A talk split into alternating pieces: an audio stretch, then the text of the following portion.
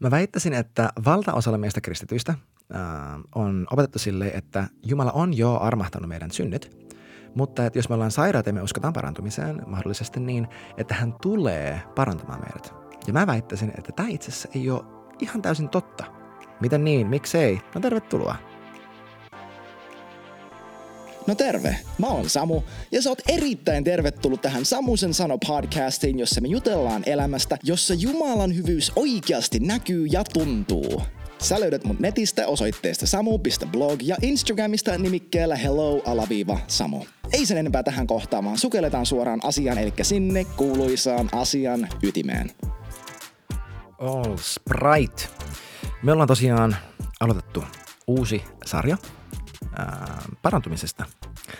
Onko Jumalan tahto parantaa? Jos on, miten, miksi, miksei, whatever, kaikki näitä aiheita. Ja niin kuin mä tykkään sanoa, niin silloin kun joku podcast sanoo, että hei, tämä on sarja ja me vahvasti suositellaan, että sä ja kuuntelet ne edelliset jaksot, niin vaikka mä en itsekään tykkäisi, niin kyllä mun on pakko sanoa, että please, me kuunteleen ne ekat kaksi jaksoa, vaikka, ne, vaikka susta tuntuu, että no kyllä mä nyt ne jutut tiedän tai, tai mitä ikinä. Meillä on, mä uskon, että jokaisella rakkaalla kuulijalla on paljon kasettavaa tällä alueella. Ja tämä alue tulee niin koetelluksi, niin ravistelluksi, silloin kun vähän kuule alkaa nokka pöhöttää ja kurkussa tuntuu ja menee nilkka poikki ja whatever, niin yhtäkkiä kaikki ne asiat, mistä mä oon kaksi jaksoa puhunut, ne alkaakin tuntua vähän hankalammilta. Mutta kerrotaan vielä, mistä edellisessä jaksossa puhuttiin, jos, no itse asiassa, jos et sä kuunnellut, niin please, me kuuntelee, mutta vaikka sä kuuntelit, niin tämä on silti sulle. Me puhuttiin siitä, että, että kysymys sitten kuuluu, että jos Jeesus on näkymättömän Jumalan kuva, Jumalan tahdon ruumiillistuma, niin mitä hän oli mieltä sairaudesta? Miten hän kohteli sairaita? Ja me luettiin ne ne paikat ää, Matteuksen, Markuksen, Luukkaan evankeliumista, jossa ilmeni, että Jeesus paransi kaikki.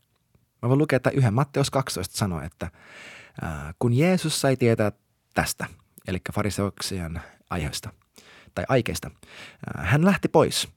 Monet seurasivat häntä ja hän paransi kaikki sairaat. Matteuksen evankeliumissa – Mä en aiemmin muistanut, missä se oli, mutta piti, piti tsekata nyt. Niin. Matteuksen evankeliumissa luvussa kahdeksan on se kertomus, jossa hänen luo tulee spitaalinen mies. Ja se menee tälle, että, että Jeesuksen, eli hänen luokseen, tuli silloin spitaalinen mies. Heittäytyi maahan hänen eteen ja sanoi, Herra, jos tahdot, sinä voit puhdistaa minut. Ja mitä seuraavaksi lukee? Jeesus ojensi kätensä, kosketti häntä ja sanoi, minä tahdon – puhdistui. Ja heti mies puhdistui spitaalistaan. Eli me nähdään Jeesuksen esimerkissä se, että hän ei vain tahtonut parantaa kaikki, vaan hän paransi kaikki. Siellä ei ollut yhden ainutta esimerkkiä, storiaa, kertomusta, mitään, jossa Jeesus olisi antanut jollekin ihmiselle jonkun syyn, miksi hän ei voi tai ei tahdo tehdä heitä terveeksi. E-, eli kerta toisensa jälkeen.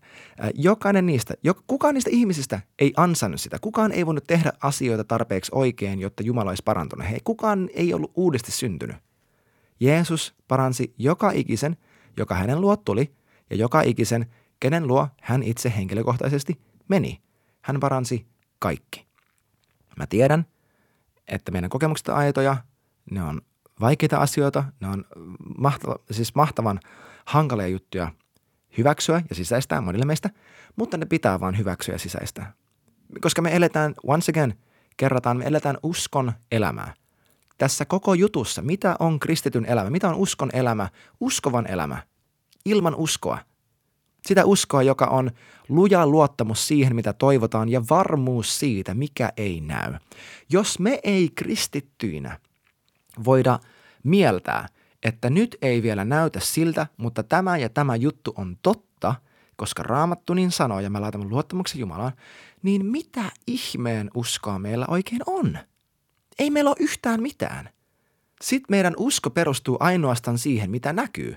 Ja toi ihan täys vastakohta siitä, mitä hebrealaiskirja sanoo, että ei se lue, että usko on hyväksyntä siitä, mikä näkyy. Ei, vaan se lukee, että usko on varmuus siitä, mikä ei näy. Ilman uskoa, hebrealaiskirja sanoo muualla, on mahdotonta miellyttää Jumalaa, koska jokainen, joka tulee Jumalan luo, täytyy mitä? Täytyy uskoa, että hän on ja että hän palkitsee kaikki he, jotka häntä etsivät ja tavoittelevat. Me lyhyesti myös syvennyttiin siihen ajatukseen, että, että, että kun me pelastumme Jumalan armosta uskon kautta, Tämä on totta kaikissa meidän elämän osa-alueissa ja kaikin mahdollisin tavoin se, että ainut tapa, miten ihminen pelastuu siinä mielessä, että he menee kuolemansa jälkeen oikeaan paikkaan, pysyvään, ikuiseen, ihanaan, iankaikkiseen Jumalayhteyteen, on uskon kautta hänen armoon. Eikö niin? Ei pelkästään Jumalan armon kautta, eikä pelkästään oman uskon kautta. Jumalan armo on todellinen, mutta jos se ei ole uskoa, niin sä et vastaanota sitä ja se ei tee, se, siitä ei mitään iloa sulle – Jumalan armo voi olla niin armollinen kuin mikä ikinä, mutta jos sä et vastaanota sitä uskon kautta, se ei auta sua. Ja samalla, jos on vaan sun usko, mutta Jumala ei ole armollinen sua kohtaan, hänellä ei ole sua kohtaan armoa, niin se on ihan sama kuinka paljon sä uskot, koska sulla ei mitään vastaanotettavaa. Sulla ei mitään rakkautta, voimaa, terveyttä, hyvinvointia, mitään vastaanotettavaa ilman Jumalan armoa. Eli se on armosta, uskon kautta me pelastumme. Eiks niin? Onko tämä raamatussa? Se on raamatussa. Ja tämä sana pelastua, sozo, soteria, kreikan kielen sana, pitää sisällään ei ainoastaan tämän ikuisen hengellisen pelastumisen, vaan henkisen hyvinvoinnin, fyysisen hyvinvoinnin, mielen rauhan, turvallisuuden, se, että sun tarpeet on, on kohdattu ja katettu, se, sisä, se pitää sisältää koko ihmiselämän kokonaisvaltaisen hyvinvoinnin. Ja nyt kun meillä on tällainen jonkinlainen ää, perusta, jonkinlainen peruskallio, jonka päälle rakentaa, niin mä haluan lähteä vähän syventyyn, mennä vähän syvemmälle raamatun teksteihin ja perustella sieltä, näyttää sulle, että kyllä, todellakin Jeesus tahtoisi, ta, tahtoi parantaa kaikki, hän paransi kaikki, ja että se on koko ajan ollut Jumalan aikomus. Ja mä haluan lähteä siitä liikkeelle tällaisella väittämällä, että, että tämä fyysinen parantuminen, on osa Jeesuksen, Kristuksen, ristintyön sovitustyötä. Okei? Okay? Eli kun hän sovitti maailman synnit, mä väitän, että fyysinen parantuminen oli osa tätä pakettia. Että se, se ei ole sellainen case by case, tapausluontoinen käsiteltävä asia, että joillekin ja joillekin ei, vaan se oli yhtä lailla – kuin meidän synnit sovitettiin, meidän sairaudet myös kannettiin. Ja mä haluan näyttää sut. Ää, jos sulla on raamattu, sä voit mennä munkaan ää, Jesajan 50, 53. luku, eli Jesaja 53. Siellä lukee tällä tavalla. Kuka uskoo? Hmm, siinä on taas se usko mainittu. Kuka uskoo, uskoo meidän julistuksemme? Kenelle Herran käsivarsi ilmoitetaan? Toi ilmoitetaan sana äh, voisi kääntää silleen, että kenelle Herran vahva, voimallinen apu tulee näkyväksi. Eli Jumala kysyi suoraan, että, että kuka uskoo? Ja tämä on kutsu meille, tämä on kutsu meille uskoa. Hän sanoi sille, että hyvänä aika, uskokaa, jota te voitte nähdä tämän Jumalan, tämän vahvan käsivarren, äh, tämän, tämän avun teidän elämässä. Jäi kaksi. Hän, kuka? Jeesus. Hän kasvoi Herran edessä kuin Vesa, kuin juuri Vesa kuivasta maasta. Ei ollut hänellä komeutta eikä kauneutta. Me näimme hänet, mutta hänellä ei ollut hahmoa, johon olisimme mieltyneet. Toisin sanottuna tämä jae 2 käsittelee sitä, että Jeesus tosiaan tulee pimeään, hengellisesti kuivaan, hiljaiseen, ää, sosiaalisesti ää, kaikin puolin niin kuin, hankalaan oppressiiviseen aikaan, kun roomalaiset on vallannut ää, Israelin. He ovat siellä omassa kodissaan ää, tietynlaisessa orjuudessa. Että kaikki on surkeasti, kukaan profetta ei ole puhunut 400 vuoteen yhtään mitään. Ja Jeesus itse ei tullut helikopterilla taivaalle sille, uskokaa minua, minä olen Jumala, hahaa, palvokaa minua.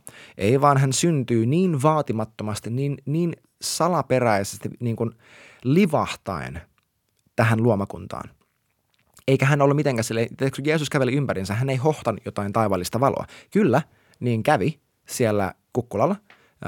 Matteus 17 kertoo sitä lisää ja Luukkaassakin se taitaa olla, mutta mä en muista missä kohtaa.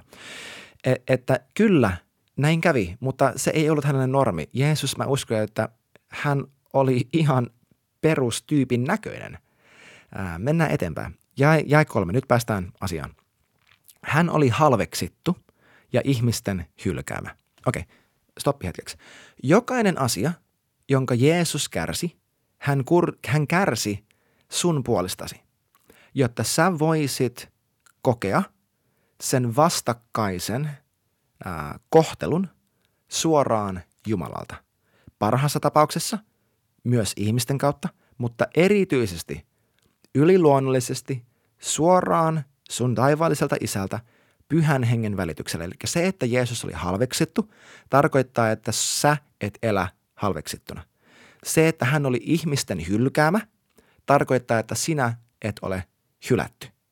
Hän oli halveksittu ja Jumala koko ajan rohkaisee, se on koko ajan rakentaa, se on koko ajan, niin kuin Efesoskirja 5 sanoi, että, että Kristus pesee hänen seurakuntansa hänen sanoillaan, tekee siitä puhtaan, pyhän, kauniin. Hän koko ajan rakentaa ja pesee ja kaunistaa sua ja, ja, ja voimaannuttaa sua sillä, miten hän sua kohtelee. Ja hän ei ikinä tule hylkämään sua. Jeesus sanoi, että mä en koskaan tule jättämään sua. Mutta mennään eteenpäin. Päästään tähän tämän päivän aiheeseen vähän syvällisemmin. Ää, eli hän oli halveksittu ja ihmisten hylkäämä, kipujen mies ja sairauden tuttava, hmm. jota näkemästä kaikki kasvonsa peittivät, halveksittu, jota emme minäkään pitäneet. Mutta totisesti meidän sairautemme hän kantoi, meidän kipumme hän kärsi. Me pidimme häntä rangaistuna, Jumalan lyömänä ja vaivaamana, mutta häntä haavoitettiin meidän rikkomustemme tähden, runneltiin meidän pahojen tekojemme tähden, rangaistus oli hänen päällään, että meillä olisi mikä? Rauha. Ja kuuntele, hänen haavojensa kautta meidät on parannettu. Hänen haavojensa kautta meidät on parannettu. Nopeasti toi jae neljä, missä sanoi, että, että ää, eikö se oli jae, jae kolme, jossa puhutaan siitä, että hän oli kipujen mies, sairauden tuttava, jolta kaikki peittivät kasvonsa ja näin edelleen. Tarkoittaako tämä sitä, että, että Jeesuskin, että hän ymmärtää, miltä meistä tuntuu, koska hän sairasteli? Mä en usko. Mä en usko siihen, mä, koska raamattu ei puhu tuosta ja tämä spesifi ää, toi sivulause sen jälkeen, ää, jolta kaikki peittivät kasvonsa, joka oli halveksittu, jota ei pidetty yhtään minkälaisena. Mitä hetkeä tämä kuvastaa? Milloin Jeesukselta kaikki peitti kasvonsa? Kun hänet oli ruoskittu – kun hänet nostettiin ristille. Silloinhan nimenomaan ää, hänet hylättiin, melkein kaikki hylkäsi hänet, ja ne, jotka sinne tuli, tuli ivailemaan. Siinä sanoi, että, että he pudisteli päätään, halveksuivat häntä, että pelasta sitten itseskin, jos kertovat meidän pelastaja. Eli hän oli kipujen mies ja sairauden tuttava sillä hetkellä, kun hänen yllään oli kaikki meidän kivut ja meidän sairautemme.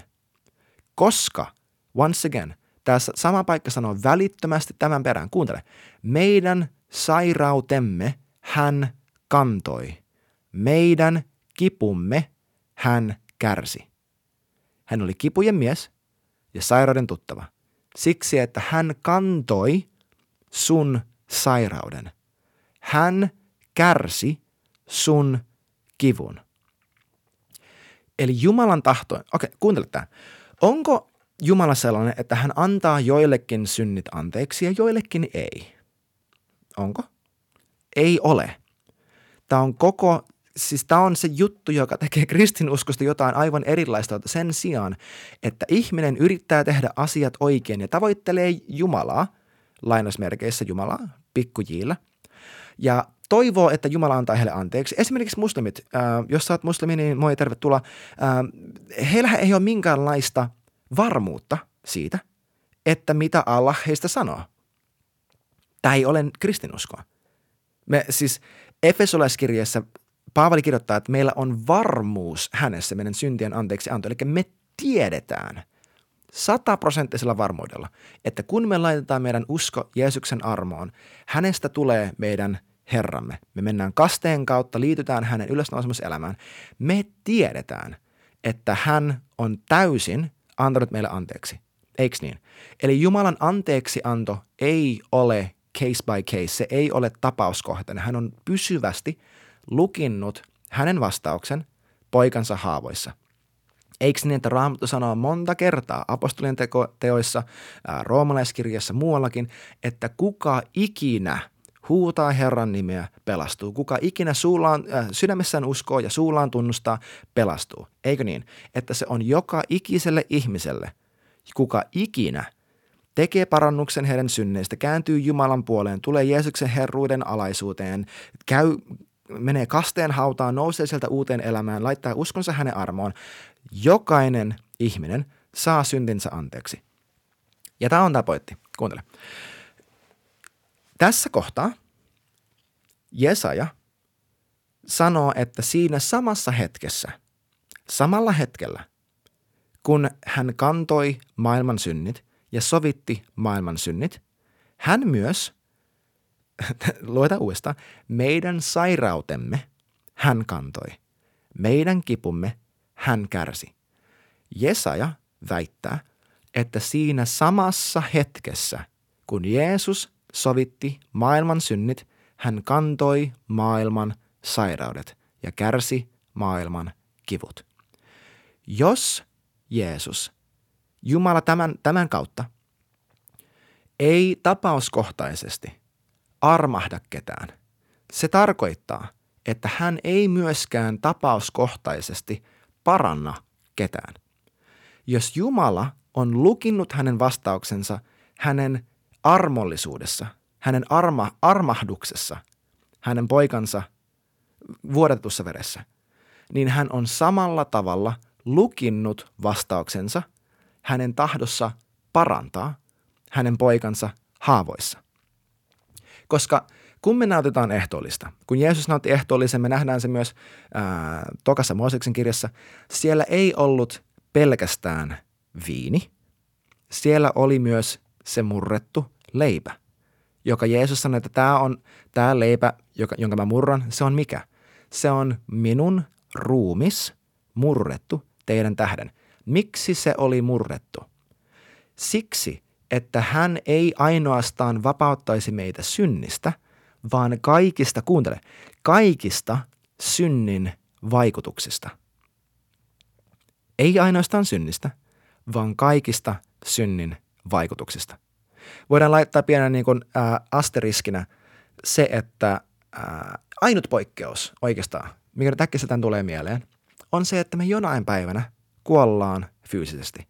Että kukaan meistä ei tule ikuisesti ää, pysymään tässä fyysisessä ruumissa, joka meillä nyt on. Miksi? Koska meidät on koko maailman kaikkeus kärsi fundamentaalisen, äh, fundamentaalisen muutoksen syntiin lankemuksen kautta.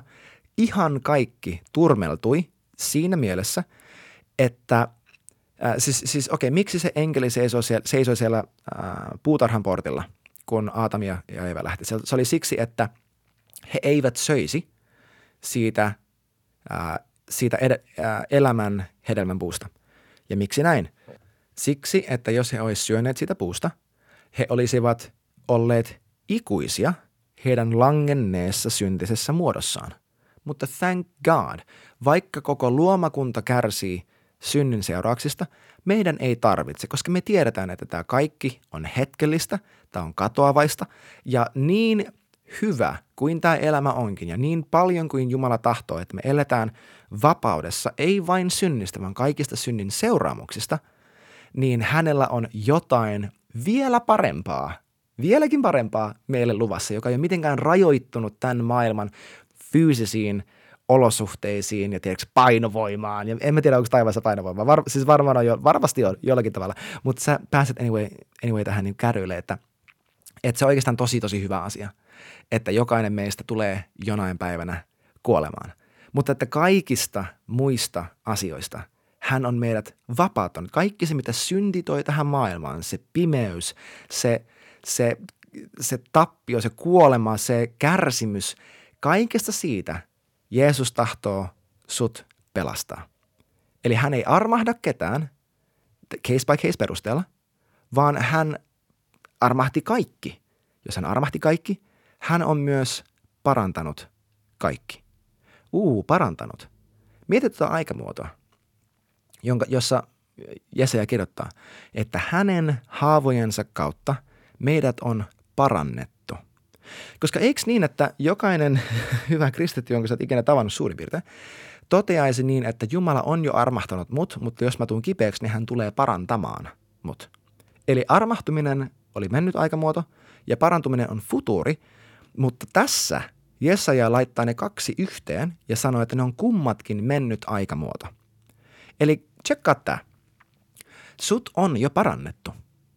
Sinut on jo parannettu. Jeesus Kristus on hänen haavojensa kautta jo parantanut sut.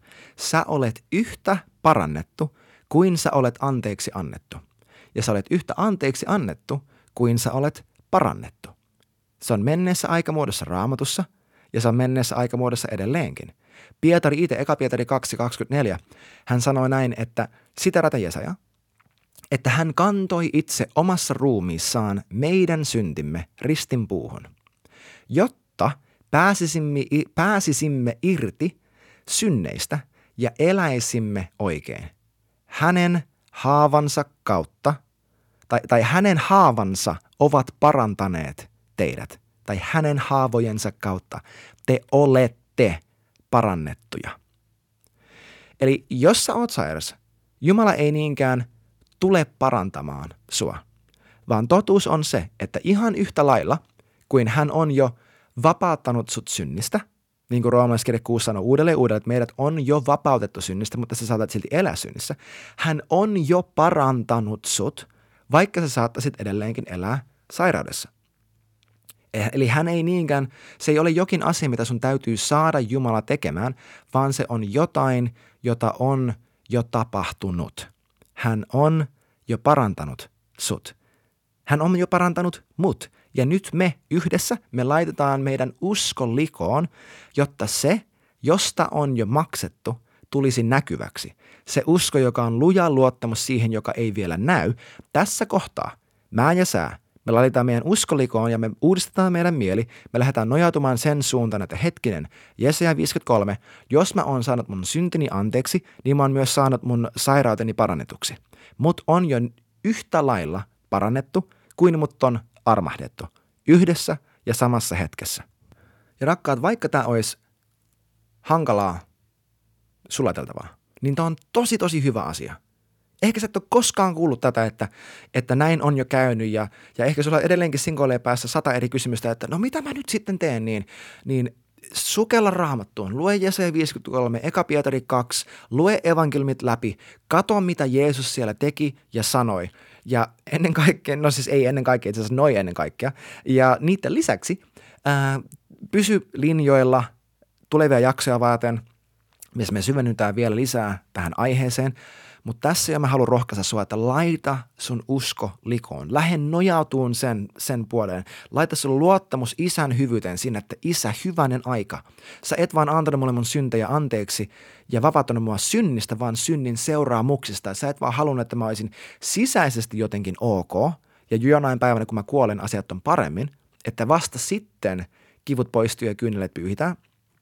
Vaan että sä tässä ja nyt – haluat mulle terveyttä. Että sä tässä ja nyt haluat, että mun perhe, mun lapset, mun vanhemmat, mun puoliso, mun työkaverit, että mä itse saan olla terve, koska sä olet jo parantanut mut.